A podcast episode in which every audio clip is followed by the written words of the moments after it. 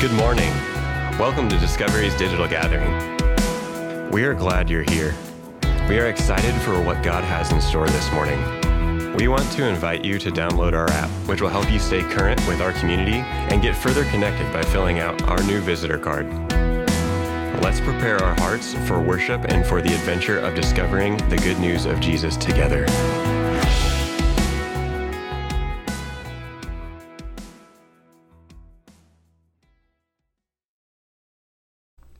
Hello, Discovery family. So good to have you with us this Sunday. It's exciting to be with you. For the ones who don't know me, my name is Antonio Reyes, and it's a pleasure to be here with you. Today, I have the opportunity to start this conversation on practice. You know, um, it's a beautiful thing to walk through a very practical way of how to practice the ways of Jesus. And today, we begin a conversation on fasting, on this um, season and the church calendar called Lent. And maybe you're the, this is your first time hearing about this, and we're gonna learn together about what this means. What is Lent? What is fasting? See, because about practices, I believe practices should be about changing of our hearts. I believe that practices should have an impact inside of us. It should be about what is creating inside of us. Many times we make it about more, we make it more about the sacrifice, about why are we giving up then what is happening inside of us? What is developing inside of us? What is shaping inside of us? What is digesting? What is awakening to? What is, are we seeing a new reality? Or are we seeing the same way?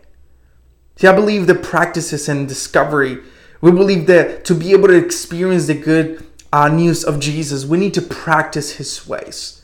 And in order, when we practice His ways, we're able to see this new reality, this way of reordering the world called the kingdom of God.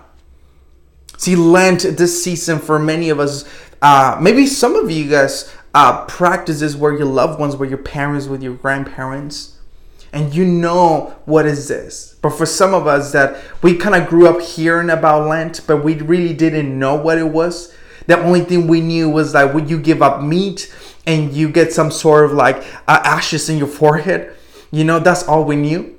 But you know, in the past four years, I have been learning more and more about Lent and how beautiful this is, how uh, how powerful and how impactful it can be if you actually embrace this season. Because Lent, family, is this moment of anticipation to prepare ourselves for this holy day, which is Easter. See, the purpose of Lent shouldn't be about formal to a few formal obligations, but rather should be about softening our hearts and to be open to the new reality of the Spirit. In Jeremiah, you know, we see this beautiful uh, picture that God communicate, communicates through him. In Jeremiah uh, chapter 29, verse 13, he says, when you come looking for me, you'll find me. Yes, when you get serious about finding me, I want it more than anything else. I'll make sure you won't be disappointed. God's decree. I love the way Eugene Peterson puts it in the Message Bible.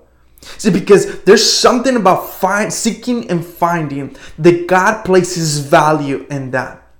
See, fasting helps us amplify our conversation with God.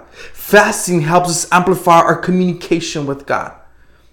I love what John Mark uh, Comer says. He says that you can fast without praying, you can pray without fast. But when you combine both of them, they amplify each other. They, the scholar Scot McKnight says that fasting is body talk that um, you have the opportunity that not just to pray with your mind, but to pray with your whole person. See, fasting should help us unclutter our souls uh, from unnecessary things. I remember the first time I fasted. Can I share that story with you? I remember that I was like 20 years old. I was in Bible school. I didn't know many things about faith or the Bible. I just I remember people talking about this Daniel that fasted for 20 something days and he gave up meat.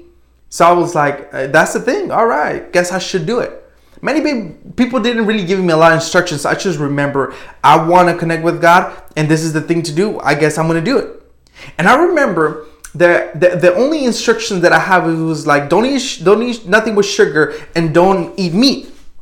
Uh, okay, so my my fasting, in other words, my diet, friends, consistent and couple noodles and some vegetables and some fruit and a lot of nuts. I will snack on nuts like crazy. And I add in the mornings uh, a cereal with very low percentage of sugar. That was literally my literally my uh, diet for 20 something days. How do I survive? I don't know, friends. I don't know how I actually finished that family. I remember when I finished the fasting, I straight went to In-N-Out and bought two double doubles. I don't want to tell you what happened after that. I was dying and I didn't know what was wrong with me. It was just, I was in pain. But nobody told me anything. Now that I look back, did that transform me? Not really. Did that teach me something new? Yes, not eat double double after I fast. Did, does something happen in your character? Mm, I don't think so. But I was very satisfied because I sacrificed 20 something days without eating meat. See, this is what I'm talking about, family. Lent shouldn't be about just the surrender of stuff, it should be about the surrender of our souls. And Jesus gives us a beautiful example of this.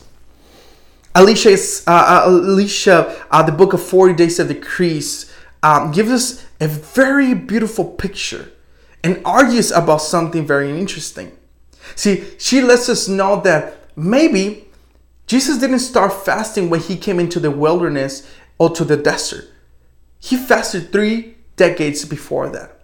And, and actually, Paul gives us a window about this. In Philippians chapter 2, verse 6, he says, Though he was God, he didn't think of equality with God as something to cling to. Instead, give up his divine privilege. He took the humble position of a slave and was born as a human being. When he appeared in human form, he humbled himself in obedience to God and died in a criminal's stead on the cross. Once again, many people think that Jesus started fasting when he came into the wilderness, into the desert. But perhaps he started fasting 30 years before, where the glory of God wrapped himself in Jesus and gave himself as a gift to humanity. Where he fasted his power, he fasted his attributes, and he submitted himself for 30 years and being hidden from everything to be anonymous. Alicia Braid, the same author of 40 uh, Days of Decrease, wrote a book called Anonymous on the 30 years of the hidden years of Jesus. And she writes a beautiful piece and she says, How must it have felt knowing he had the power to heal and walk past a children suffering with leprosy? What would it have been knowing that his conception was miraculous? To be unable to defend his mother when others whisper about her past. Family, faith and Lent should be more about the surrendering of our souls rather than surrendering on stuff. I know that we live in a time that living in we prefer self-reliance over everything.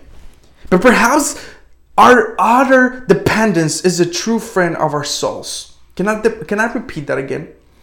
I know that self-reliance is the way to live life nowadays. We live in this society, in this country, in this city, where self-reliance is the is the way to go.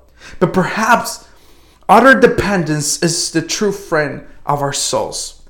That God is more interested in who are we becoming rather than we what are we giving up in this season. The decrease, the surrender, the sacrifice is only holy when the destination is love. The surrender and sacrifice in the Christ is only holy when the, when the destination is love. That is about being present, to find beauty, beauty in the present, the, to find the hidden treasures in the presser, and not about productivity. See, I have a bunch of sixth graders that love to compete. And sometimes I bring some donuts and I give donuts to the winner team. You know, we do some some uh, some cool participations to learn some stuff. And when they're actually competing with each other, they trash talk. You know, they trash talk to each other and and they kind of like go at it. And they're sixth graders. They're crazy. You know. And sometimes when I don't take donuts, you know, and they actually participate and they win, they ask them, Mr. Reyes, are we gonna win anything? I'm like, uh, not today. And they were like, oh, I don't want to do this again. Ah, this is not fun. I'm like, what's going on with you guys? You don't always have to win. You don't always have to get something. You don't always have to be better than someone else. What if you're just be? You know, like you don't have to always get something in return. Family, what if this fast, what if this season of Lent is about love offerings rather than discipline? What if you resist, resist this desire to calculate everything and you submerge yourself in the sacred story of Jesus walking to the cross? You know, the Bible gives us different examples of different characters in the Bible where we can see different people practicing fasting. If this is your first time, you know, these stories themselves might not make sense. You can read it on your own. But see, we have the person of Moses that fasted before receiving the commandments, before receiving this insight from God. Moses fasted. We have David, the King David. He fasted as he was seeing his child ill. He fasted as he saw the impact of his poor decisions around him. We also see Elijah, the prophet Elijah, fasting while he was escaping Jezebel.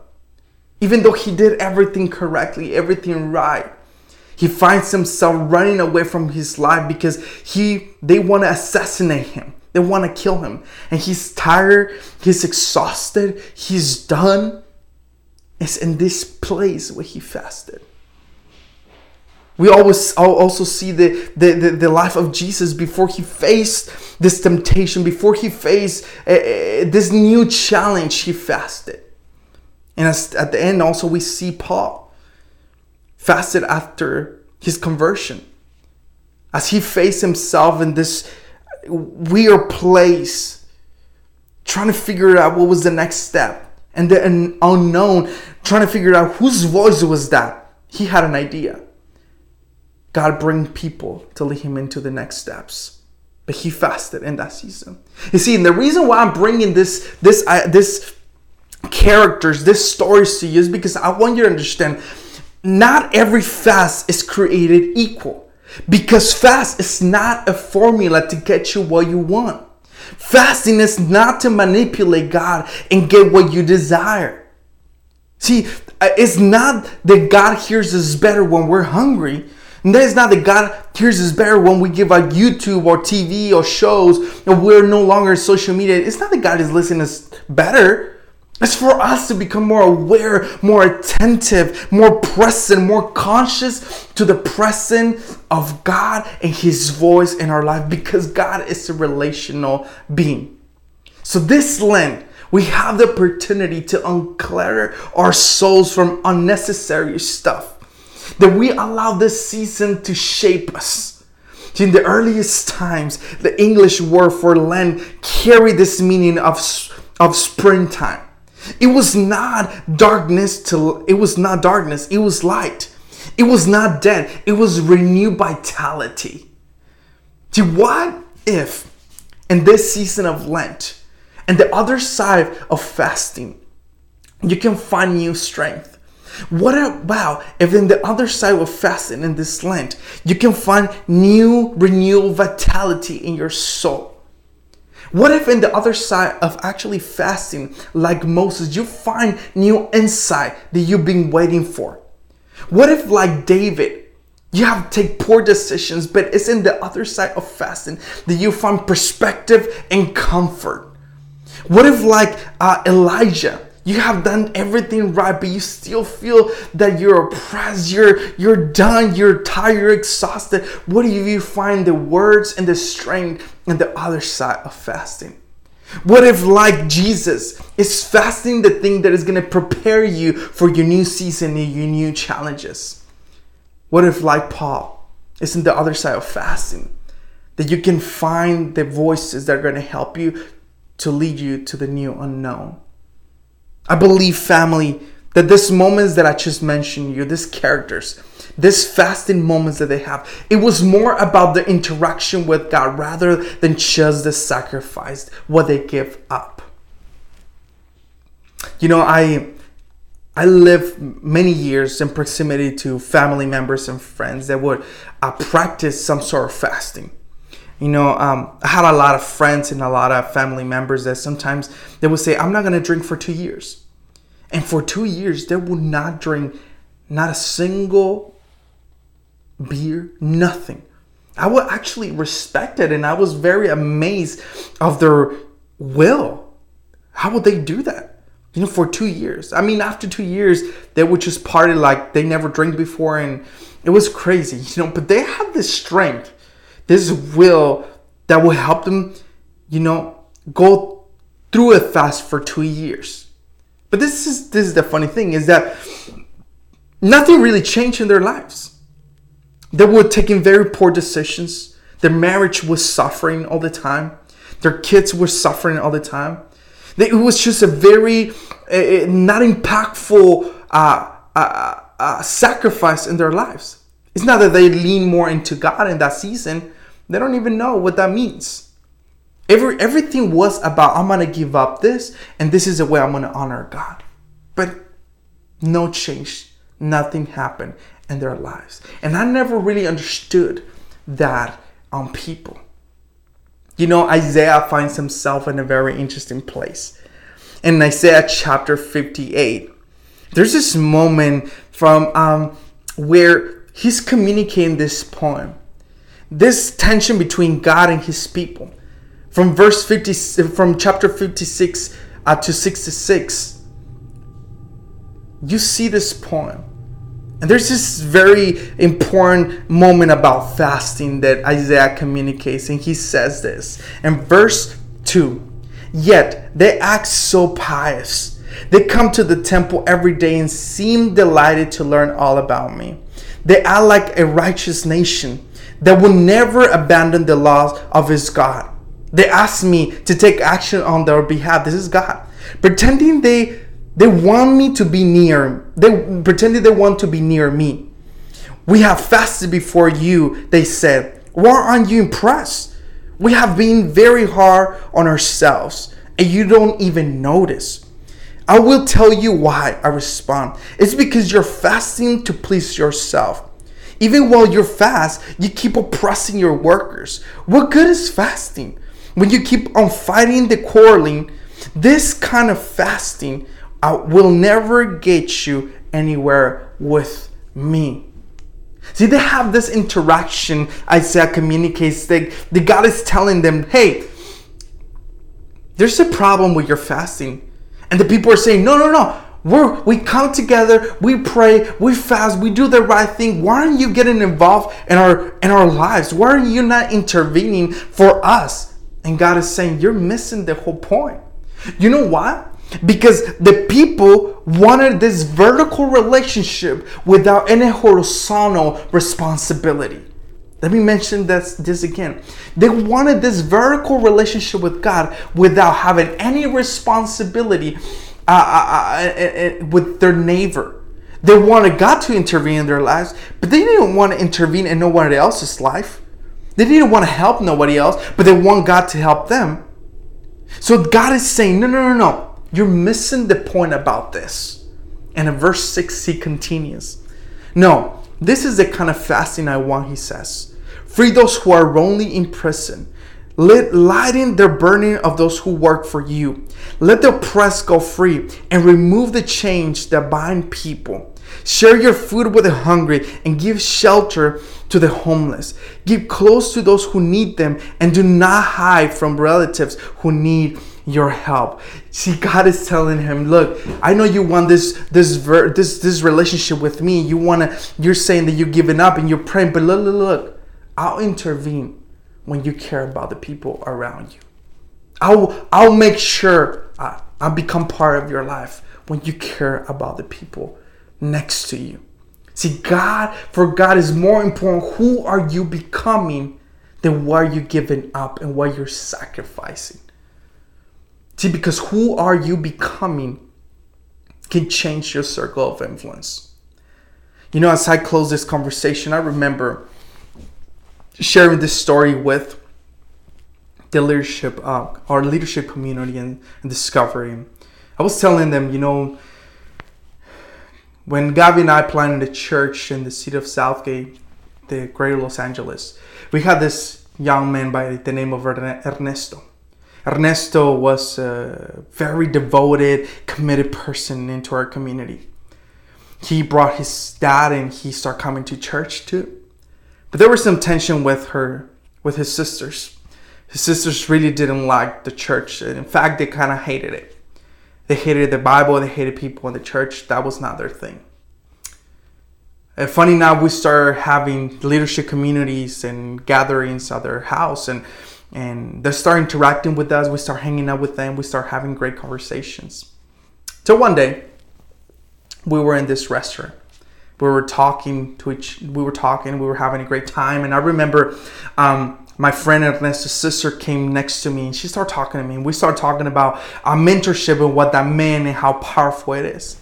And I remember she asked me a question. She was, "Hey, how do you ask someone to be your mentor?" And I was like, "You just ask. What is the worst thing? That what is the worst thing that they can say? No." And in that moment, she told me, "Hey, do you want to be my mentor?" Inside of me, I was like what's going on? You know who I am and you know what I do. Like, why me, you know? But I didn't say it out loud. I just thought about it. And I was like, yeah, sure. I'm, I'm willing to walk with you. And I remember we walked with her for a couple months and we saw that she was going through a lot of pain. One of those days, I remember I asked her, I was like, friend, why do you choose me? You know what I do and, and you know what am I connected to? Why me? And I promise you, this is not about me. I, I promise this is not something that I achieve. I'm still working to be someone that imitates Jesus. But I remember she told me, because I want what you have. I want what you have. Friends, she didn't tell me it's because you know the Bible. It's because you know you know the ins and outs of theology and, and, and you know you have a perfect A, B, and C. She she didn't tell me none of it. She was like, it's because I want what you have. And I told her, I was like, friend, but you know what I have to offer you comes from this book. And she struggled and she was thinking, she was like, I know. I know I struggle with that, she told me. But there was no denial about what was happening in my life. See, friends, it's who you are becoming that is more powerful in this season than what you give up. And this lens is more important who you are becoming as you jump in this Lent and this fast, and we have different resources. You can go to our webpage you can find different ways. If this is your first time doing it, we want to support you. We want to walk with you, and you can actually see different ways to fast, different practices that you can use in your daily life. Help us, uh, let us know how can we support you in this season. But see, this is what I want you to understand. See, spiritual disciplines do not transform they only become relational opportunities to open the heart, your heart, to the Spirit who transforms. Family, we're going to take a moment of remembering the, the death of Jesus. We're going to take communion and we're going to take this moment, this pause, as we sing some worship songs, family. Family, I want to pray for you as we dismiss this moment. Let me pray for you, Davis. Let me pray for you, Discovery. That rem- to remember the spiritual disciplines do not transform us. They only become this relational opportunity to open our hearts to the Spirit who transforms us and transforms everyone else, family. We see you soon. We love you.